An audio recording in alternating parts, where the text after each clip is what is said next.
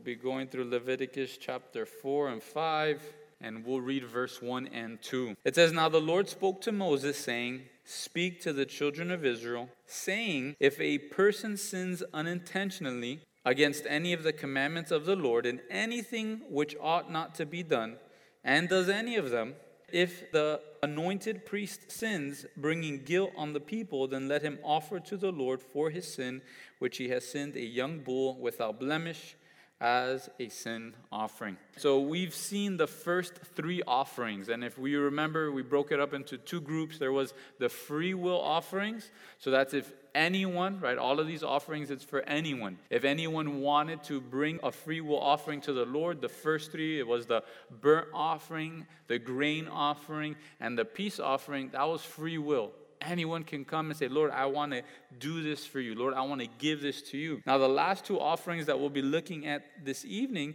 it's the trespass offering and the sin offering. And these you had to make. If you sinned, right, we're going to look into some of these meanings and definitions in a moment. If you sinned, you had to make one of these offerings. And now, here in Leviticus, right, this manual given to the Levites, it told them exactly what had to happen. In verse 2, this sin offering starts off with if a person sins unintentionally. Again, this was for the person who sinned without knowing so, right? That's the only way we sin here at Calvary Miami, right?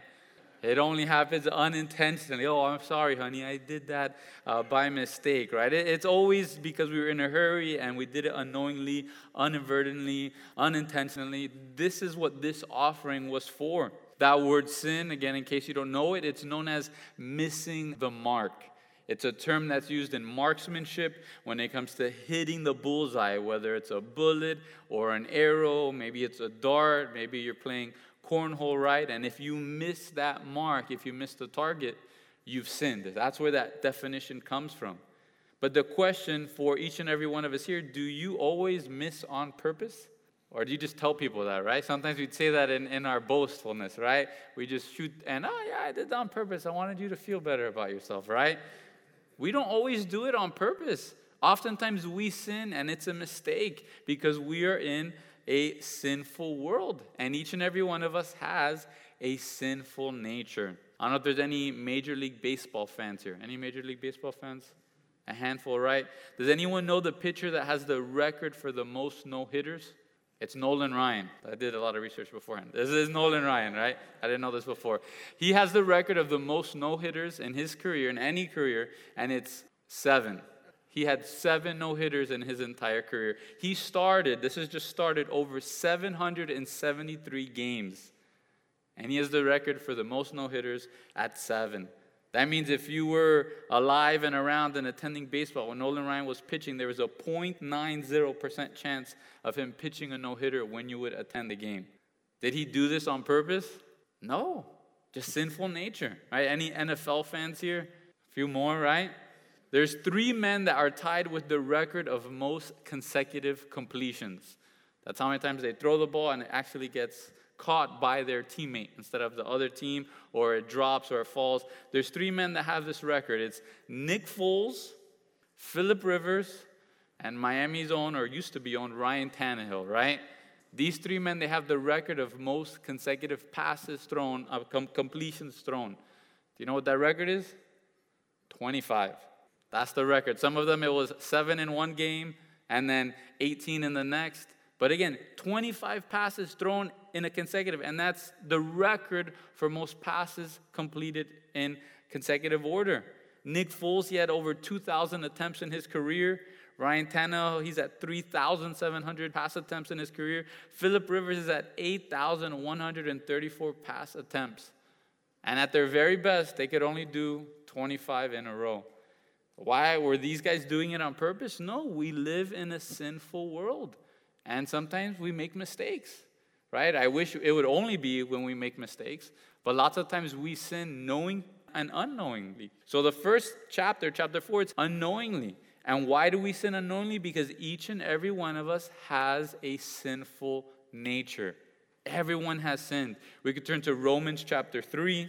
We'll read a scripture in Romans 3 and in Romans 5. I'll give you a couple scriptures after that. But in Romans 3, chapter 23, a very famous scripture, it tells us, For all have sinned and fall short of the glory of God, being justified freely by his grace through the redemption that is in Christ Jesus, whom God sent forth as a propitiation by his blood through faith to demonstrate his righteousness, because in his forbearance God had passed over the sins that were previously committed, to demonstrate at the present time his righteousness, that he might be just and the justifier of the one who has faith in Jesus.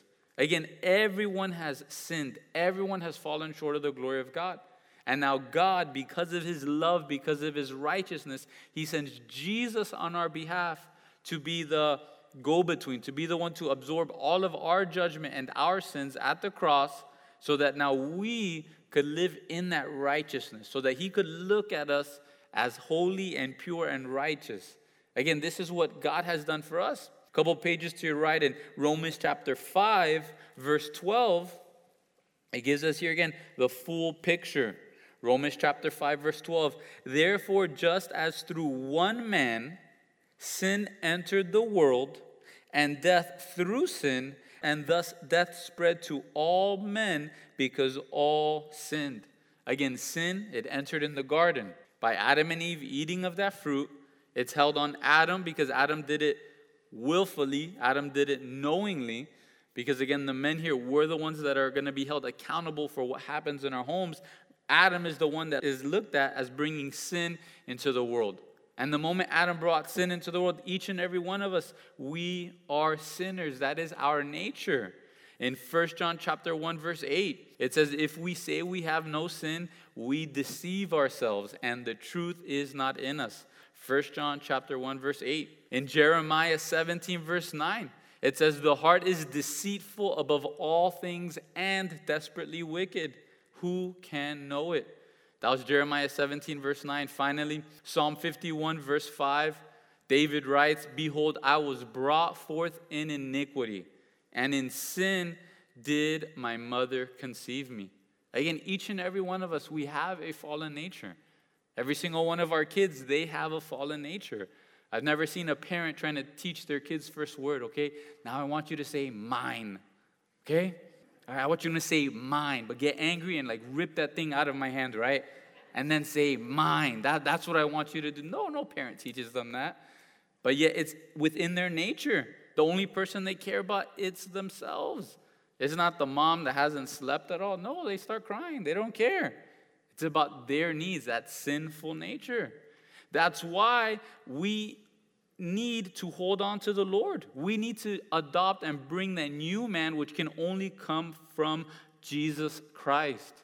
We need to put off the old person we used to be, and we need to put on the new man that can only come in and through a relationship with Jesus Christ.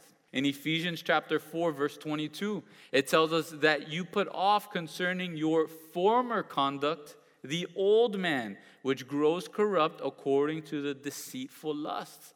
That was Ephesians 4:22. If you're still there in Romans, you could go to Romans chapter 6. And in Romans 6, verse 6, it says, Knowing this, that our old man was crucified with him, that the body of sin might be done away with that we should no longer be slaves of sin. For he who has died has been freed from sin.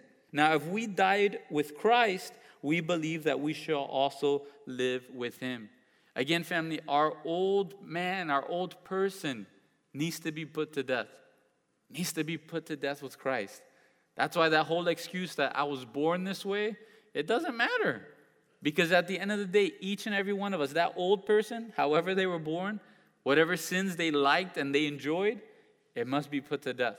That the new man, this new creation, this new person can now be alive. And that new person, it's all found in Jesus Christ. We need to put on Jesus Christ. We need to put on his righteousness. We need to put on his character. We need to be filled with his spirit so that we can live the life he's called us to live.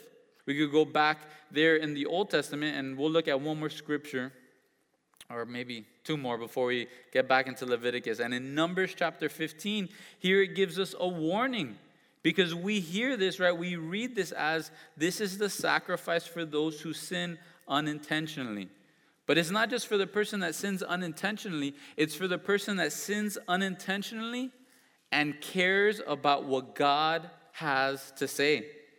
You see, there are many people, ourselves included, that there once was a time when we would sin intentionally and unintentionally, but we could care less. We could care less about God. We could care less about our parents. We could care less about what the people around us say. And we'll see here in the Old Testament what Scripture had to say for these types of people. Those types of people, man, I used to be one of those, right? Numbers chapter 15, verse 30 and 31. It tells us, But the person who does anything presumptuously, whether he's a native born or a stranger, that one brings reproach on the Lord, and he shall be cut off from among his people, because he has despised the word of the Lord and has broken his commandment. That person shall be completely cut off, his guilt shall be upon him. Again, the person that sins, and they may have even done it on accident, but now if they're bold in their sin, if they are defiant in their sin, there's no sacrifice there.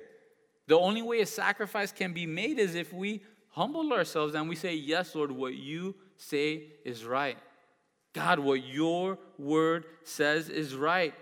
Again, family, the person who sins and could care less about what God has to say, in a sense, has no way to be forgiven of their sins. They have no way to enjoy heaven for all of eternity. And they have no way to get out of hell for all of eternity because it starts out with humility. It starts off with confessing our sins, saying, Yes, Lord, I am a sinner. Yes, Lord, what your word says is true. In 1 John 1, verse 9 through 10, we've read this scripture so often uh, throughout the season at church. It says, If we confess our sins, he is faithful and just to forgive us of our sins and to cleanse us from all unrighteousness. John he repeats the same theme. He says, If we say we have not sinned, we make him a liar, and his word is not in us. That word confess here in the Greek is to say the same thing as another. You see, when we confess our sins before the Lord, we're saying, Lord, what you have to say about my sins, Lord, I agree with it. We are conceding to God and His Word. We are not refusing and we are not denying what God has to say about our actions. And that's where it all starts. It all starts with saying, God, I'm not going to deny what you have to say. God, I'm going to stop refusing to hear what the Bible has to say. And Lord, from here on out, I agree and I concede with what you say.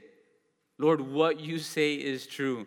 The wages of sin is death, but the gift of eternal life, it's through Jesus Christ our Lord. God, I'm, I'm refusing myself, and God, I'm accepting what you have to say that Jesus is the only one who could take away my sins. That Jesus is the way, the truth, and the life, and no one comes to the Father except through him. That's what it means to confess our sins. That's where salvation it starts off. It's us saying, God, I'm humbling myself under you and your word, and God, I agree with it. I agree with what you have to say. We go back to Leviticus chapter 4 now. And now we'll just go through it.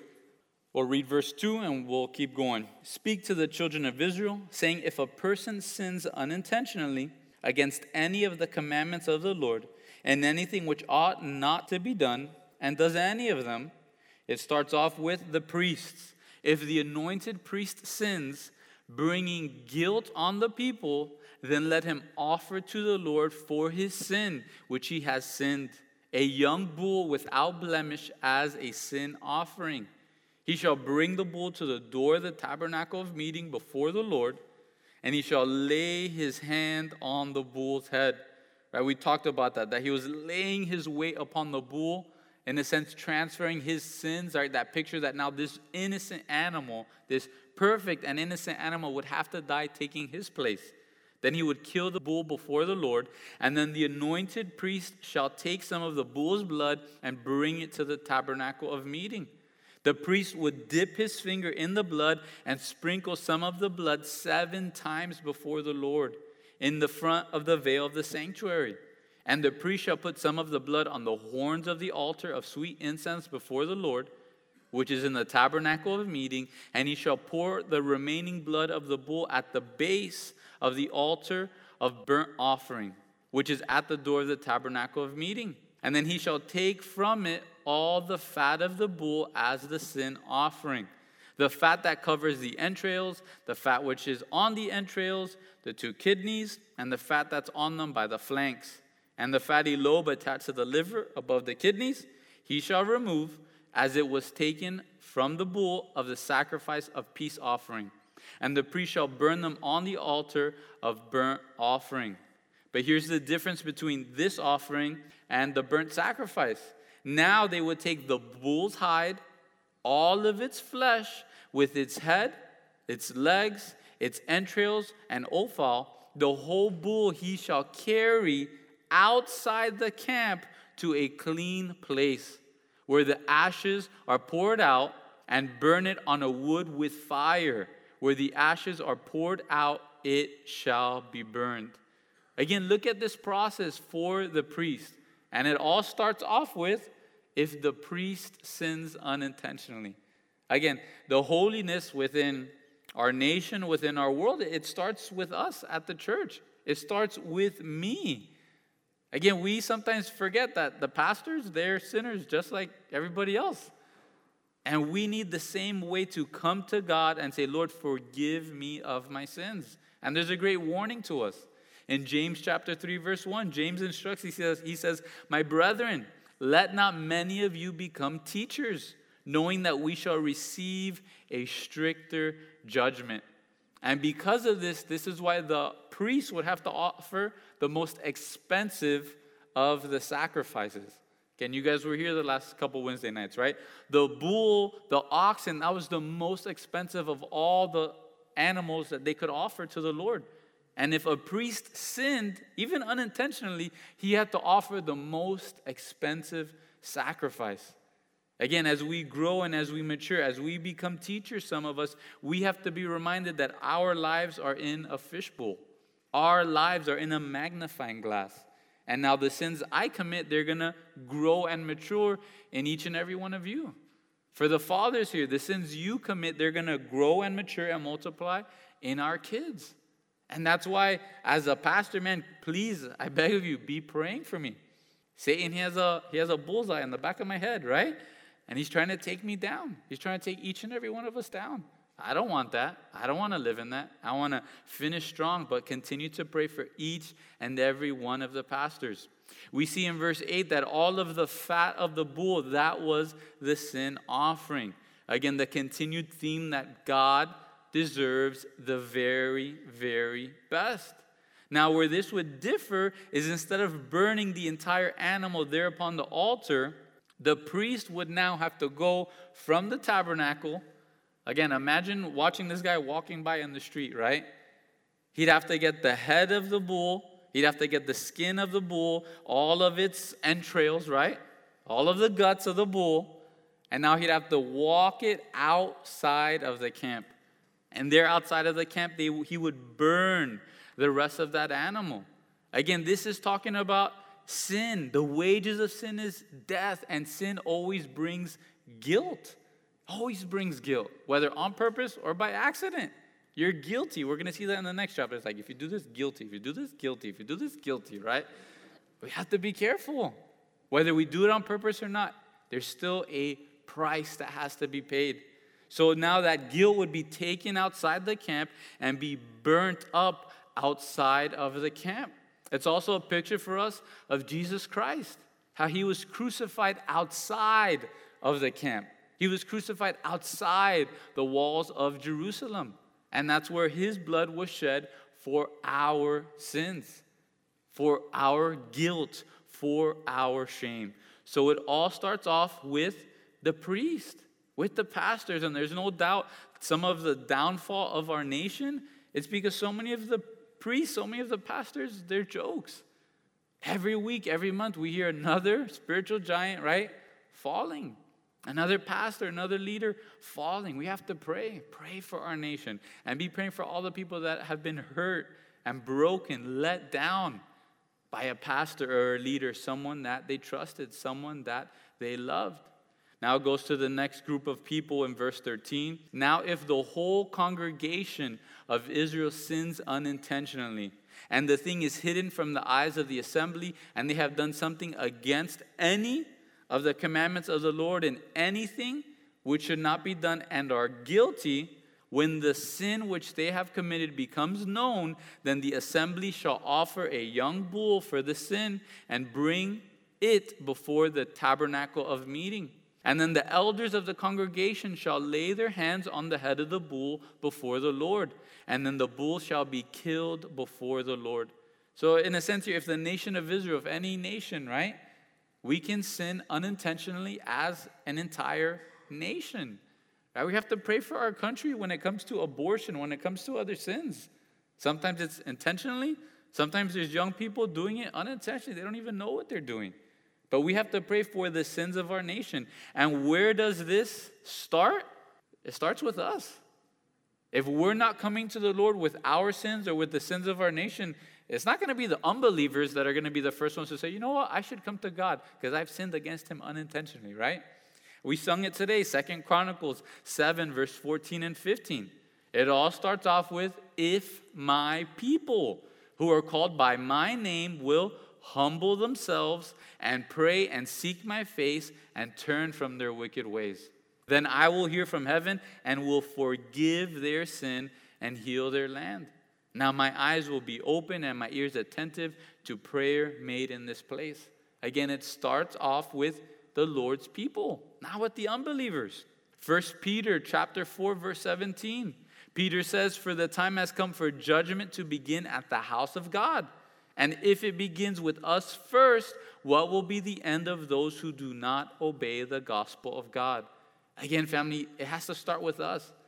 If we're not being convicted more and more about our sins, if we're not being convicted by perceived smaller and smaller sins, something's wrong, something's off. And if you notice, it's the elders of the congregation who come up and they're the ones that are leaning upon that bull. The elders, who are the elders within the home? Again, the moms, the dads here. Are you the one that is holding the spiritual line within your family? Because for this congregation, for the city at large, it was on the elders of Israel. They go through the same process. They have to kill the animal, they dip the finger, they sprinkle it on the veil, they take the fat, they dissect the bull in the same way. Then, verse 21, once again, they have to carry the bull outside the camp and burn it as he burned the first bull. It is a sin offering for the assembly.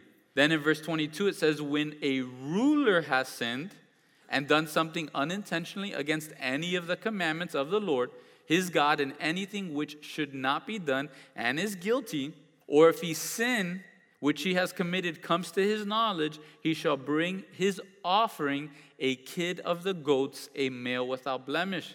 See, here we see a difference. Now, if a leader sins, he's allowed to bring a male goat without blemish. But here's a reminder to us that the private life of our leaders matters. The private life of the politicians we vote for, it matters. And now, some of the people that our nation's most proud of in electing, it's what? It's homosexuals, it's bisexuals, it's someone that was born a boy and is now a girl. And that's some of the most proudful people that our political parties are pushing to the front of each political party. Again, that we would pray for our leaders. We shall pray for our nation. At the end of verse 26, we see a statement that's repeated three times throughout this chapter. And this should bring us hope. This shall bring us good news. At the end of verse 26, it says, So the priest shall make atonement for him concerning his sin, and it shall be forgiven him. Again, this is good news for us that God has made a way for each and every one of us, whether we sin intentionally or unintentionally. God has made a way for us to be forgiven of our sins. We'll look at that in a little bit.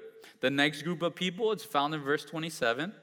If anyone of the common people sins unintentionally by doing something against any of the commandments of the Lord in anything which ought not to be done and is guilty, or if his sin which he has committed comes to his knowledge, then he shall bring as his offering a kid of the goats. Now he's allowed to bring a female without blemish for the sin which he has committed. And then at the end of verse 31, what's those last few words there? Shall be forgiven him. Again, God is making a way for each person, no matter what level they're at, no matter where they are at in the hierarchy of the nation, that their sins would be forgiven. And who's the one making this plan? It's not the people of Israel, it's the Lord. How the Lord desires to forgive us of our sins, but we have to humble ourselves, say, God, you're right. Lord, what you say about sin is right. Lord, would you forgive me? Verse 32 shows us that for the common person, they could offer a female goat or also a lamb. There in verse 32, verse 32 through 35, again, the same process, separating the fat goes to God. They would have to take that skin and they have to take it outside, and it shall be forgiven to him. As we close up this chapter, right, what's the three things that would have to happen? Number one, sacrifice. Blood had to be shed. Blood had to be shed, whether it was a bull, a goat, or a lamb. Sinned, and it wasn't on purpose. You found out about it later on. You don't just say, whoopsie daisy, who cares? No. You had to go and offer that sacrifice. What did offering that sacrifice look like? We've talked about it. You would lay your hands upon the head of that sacrifice. You would be admitting your guilt. Yes, I did this by accident, I did this unintentionally, but according to God's commands, this was wrong. According to what God's word says, I have sinned. And whenever sin happens, man, death comes on. So now you're admitting your guilt, you're putting your pressure, your weight on that animal, that transference, that this spotless and innocent animal is dying, taking my place. Then at the end, they would separate it and they would take, what's the last thing? They would take the hide, the head, and the insides outside, symbolizing the removal of guilt from the sinner. Have you experienced this? Not exactly this, but have you ever experienced having your sins, right, that guilt being removed from you? Have you ever broken someone's heart and you told them, man, I'm sorry, I didn't realize what I did. I didn't do that on purpose. And they just say, it's okay, man, I forgive you. Have you ever sensed that? Psalm 32, verse 1 and 2, we could turn there. And man, I encourage you, if you've never felt the removal of your guilt, and cry out to the Lord. I, I pray tonight you would be able to sense that and know that God desires to forgive you of your sins. God desires to remove that guilt from you. Psalm 32, verse 1, it says, Blessed is he whose transgression is forgiven, whose sin is covered. Blessed is the man to whom the Lord does not impute iniquity, and in whose spirit there is no deceit. When I kept silent, my bones grew old through my groaning all the day long. For day and night your hand was heavy upon me. My vitality was turned into drought of summer. I acknowledged my sin to you, and my iniquity I have not hidden. I said, I will confess my transgressions to the Lord, and you forgave the iniquity of my sin. Again, this is here David. He got away with his sin for over a year. He covered it up. It looked perfect. It was a job well done. But it says, right, the bones inside of him, they were dying, they were decaying. He was growing all day long, all night long.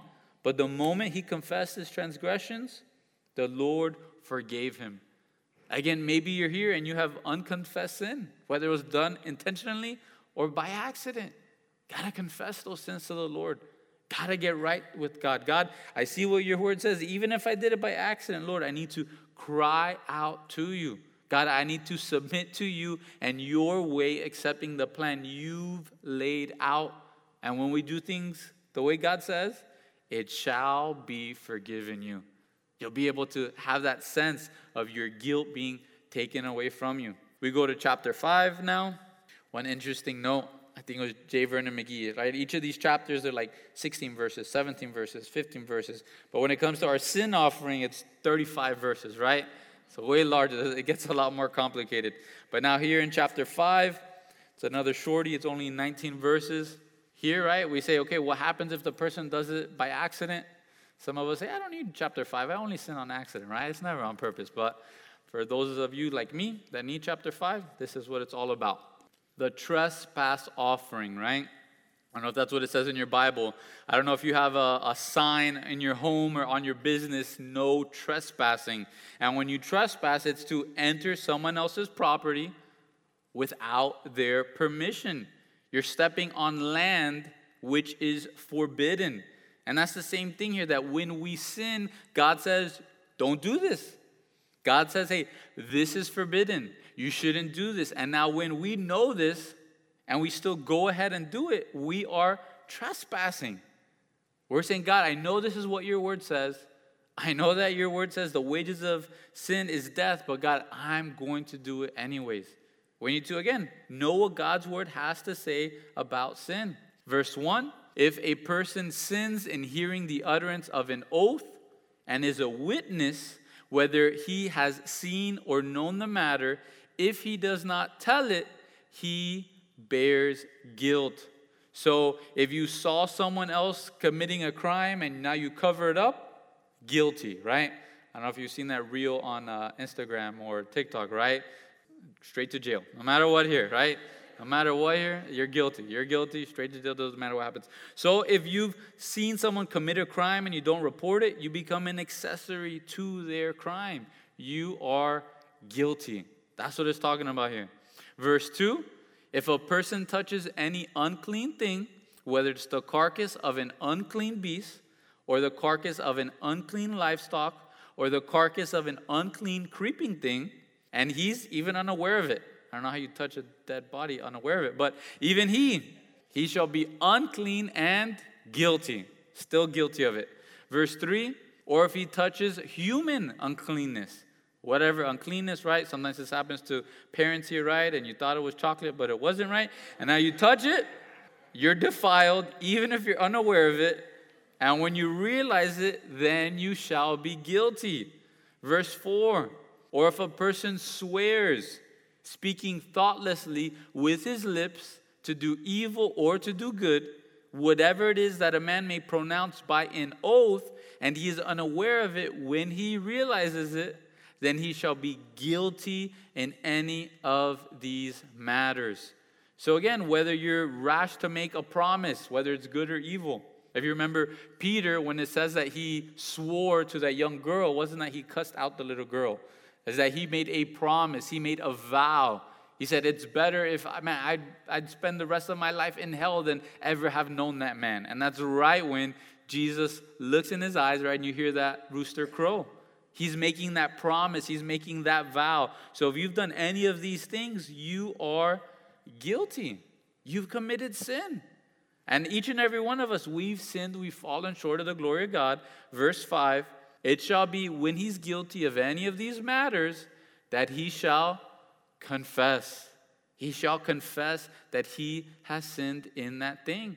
Again, family, it all starts off with saying, God, I agree with what your word has to say. And that's one of the biggest takeaways from tonight. Do you agree with what God's word has to say? Because that's what true confession is. We read that in 1 John 1. That's what confession is. It's not just saying, I'm sorry, I'm sorry, I'm sorry, I'm sorry. No, it's saying, Would you please forgive me? I did X, Y, or Z, and that was wrong. Your word says that it's wrong, and God, I agree with you. So, first, they would have to confess their sin. Then in verse 6, he shall bring his trespass offering to the Lord for his sin, which he has committed. Now, notice now you can offer a female from the flock, a lamb, or a kid of the goats as a sin offering. So the priest shall make atonement for him concerning his sins. We looked at that in depth, right? That word atonement, a covering for your sins. So, in other words, to cover their sins, an animal, whether it was a lamb or a goat, would have to die. For us, we don't just get our sins covered, but we get our sins removed from us. We'll look at that in a moment. Verse 7 maybe you can't afford a lamb, then you are going to bring to the Lord for his trespass, which he has committed, two turtle doves or two young pigeons, one as a sin offering and the other as a burnt offering. And he shall bring them to the priest, who shall offer what is for the sin offering first, and wring off its head from its neck, but shall not divide it completely. Then he shall sprinkle some of the blood of the sin offering on the side of the altar, and the rest of the blood shall be drained out at the base of the altar. It is a sin offering. And now he's going to offer the second as a burnt offering according to the prescribed matter, so that the priest shall make atonement on his behalf for his sin which he has committed, and it shall be forgiven to him. Again, imagine every time you sin, you got to bring an animal and you need to slaughter an animal. Every single time. Imagine that if you would, right? Some of us, we'd have a trail of blood, some of us more than others, right? Every time you get in an argument with your spouse, bring those two turtle doves, right? Bring that lamb, wring off the neck, slit its throat. Again, that we would have that perspective of sin. It used to be that people used to say, man, church, Christianity, what a bloody religion. You guys are so crazy. How bloody is that? Is that the rep we have anymore? No, Christianity is almost a joke because most churches say, sin, who needs to talk about sin, right? Jesus wants to help you be your best version of you, right? That's all Jesus is hearing about. We need to come to the reminder that our sins lead to death. The wages of sin is death. We don't see that each day, right? I think someone would call PETA on us if we were sacrificing birds back there, right? Or anything like that. If anybody gets any crazy ideas with all the cats on the back, right? Someone would call someone on us. But we need to be reminded our sins require death, they require a penalty. Notice here, God, He doesn't just care about saving or pardoning the rich or those people that can afford a bull or a lamb or a goat or even two turtle doves. He makes a way even for the poorest of the poor. In verse 11, but if he's not able to bring two turtle doves or two young pigeons, then he who sinned shall bring his offering one tenth of an ephah of fine flour as a sin offering. He shall put no oil on it, nor shall he put frankincense on it, for it is a sin offering. So if you couldn't even afford a bird, you could just bring a couple quarts of flour and say, Lord, please forgive me of my sins. Verse 12 then he shall bring it to the priest, and the priest shall take his handful of it as a memorial portion, and now he's going to burn it on the altar according to the offerings made by fire to the Lord. It is a sin offering. The priest shall make atonement for him. Again, his sins would be covered for his sin that he has committed in any of these matters, and it shall be forgiven him. The rest shall be the priest's as the grain offering. We read about that uh, last time we were together. Now we see that there are certain sins that require restitution. I think this is a good reminder to us. First and foremost, that we'd get out of the habit of just saying, I'm sorry. We should be asking for forgiveness. Man, would you forgive me? Would you forgive me about this? Would you forgive me about that? I have sinned. I've wronged you. I agree with what you are saying. I agree with how that made you feel. I agree with those things if we've sinned on purpose or by accident. But every once in a while, there needs to be restitution made, right? Someone rear ends you while you're driving, and they just say, hey, please forgive me. All right, see you later. Is that okay? Anybody okay with that? No, you desire restitution. My car did not look like that before. I cannot drive my car out of here. I need to drive to work tomorrow. I need you to pay to fix the damage that you've made. And that's here what the Lord is speaking about. Sometimes we sin on accident on, or on purpose, and restitution needs to be made. It's not enough to just say, I'm sorry. It's not enough just to say, please forgive me, but restitution needs to be made. Verse 14 Then the Lord spoke to Moses, saying, If a person commits a trespass and sins unintentionally in regard to the holy things of the Lord, then he shall bring to the Lord as his trespass offering a ram without blemish from the flocks, with your valuation in shekels of silver, according to the shekel of the sanctuary, as his trespass offering. And he shall make restitution for the harm that he has done in regard to the holy thing, and shall add one fifth to it and give it to the priest. So the priest shall make atonement for him with the ram of the trespass offering, and it shall be forgiven him. If a person sins and commits any of these things which are forbidden to be done by the commandments of the Lord, though he does not know it, yet he is guilty and shall bear his iniquity. And he shall bring to the priest a ram without blemish from the flock with your valuation as a trespass offering, so the priest shall make atonement for him regarding his ignorance. in which he erred and did not know it, and it shall be forgiven him. It is a trespass offering. He has certainly trespassed against the Lord. And again, each and every one of us, we have trespassed against the Lord. We've done things that we know we shouldn't do. We've said things that the Holy Spirit warns us and says, don't do that, don't say that, and we just go out and do it anyways. Again, a couple portions of scripture, and then we'll close Hebrews chapter 9, verse 22. Now, we read this together last week.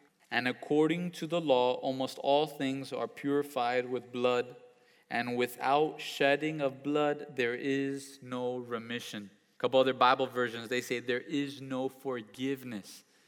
Again, family, there can be no forgiveness for our sins without the shed blood of Jesus Christ. Without us confessing our sins and saying, God, what you say is right. Lord, the plan that you have laid, Lord, it is right. It's not my goodness that leads to forgiveness. It's not my righteousness that leads to forgiveness. It's not my hard work at church that leads to forgiveness or how much I tithe. That doesn't lead to forgiveness. It's only the blood of Jesus Christ. That's the only way we can be forgiven of our sins. That's the only way restitution can be made between us and the Lord. Finally, let's turn to Psalm 103. And this is the great reminder to us, the great blessing to us that now we are a part of the new covenant, right? I think some of you ladies, some of the guys, if you're honest, maybe we're getting a little queasy there as we were separating the bull and the lamb and the goats, right? And you're grateful, Lord, I'm grateful I don't live in the old covenant, right? I don't know if I could make it, feeling that bull dying and all the gagging out of the side of his neck and the screaming. God, I couldn't have made it through that. So, Lord, thank you. Thank you for the new covenant, right? Amen. Right? There's so much more than that. But it's not just that. The people in the Old Testament, their sins could only be covered. That's the only thing that could happen. Their sins could only be covered over and over and over and over and over again. But they were never made new. They were never completely cleansed. Their sins were never washed away or removed from them. In Psalm 103, Joey read this two Sundays ago, and it's such a blessing for us. Psalm 103, verse 12, it tells us, As far as the east is from the west, so far has He, what does He do? He removes our transgressions from us. Family, it doesn't matter what you've done. It doesn't matter what that old version of you has done. He's removed it from you as far as the east is from the west. You can't measure it. It can't be measured because as long as you keep going one way, you're going to keep going east no matter what. That's how far God has removed your sins from you. See, oftentimes God, He's already forgiven us. God's removed those transgressions, but now we beat ourselves up about it. Or Satan or one of the demons, right? They come and they start messing with us about it. Man, I can't believe I did this in my past. Man, I can't believe I did this in my past. Man, I can't believe I did this in my past. And you need to be reminded He's removed those sins from you. You're a new creation. The old is gone, and now the new has come. I love looking more and more to the Gospels how Jesus treated sinners. He never pushed away a sinner, He welcomed all of them. He was quick to be so gracious and kind and merciful to the humble and broken sinner. To the proudful Pharisee, much different Jesus, right? Very hard, very short with them. But to those who were broken over their sin, right? What does he tell the woman caught in adultery? Your sins are forgiven. Who's here to condemn you? I'm not here condemning you. Go and sin no more. Your sins are forgiven. Again, so if you're still dealing with condemnation of that old you, man, remember that person's dead. You're a new creation in Christ. Finally, Isaiah 43, verse 25, prophecy of Jesus, it says, I, even I, am he who blots out your transgressions for my own sake.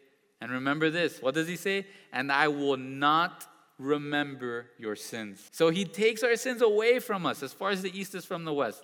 Then he blots out our transgressions. He washes them away, and then he chooses it's not that he can forget. It's not that I don't think they ever talk about it anymore. Ginkgo biloba, right? Anybody talk about that anymore? Right? Everybody forgot about it.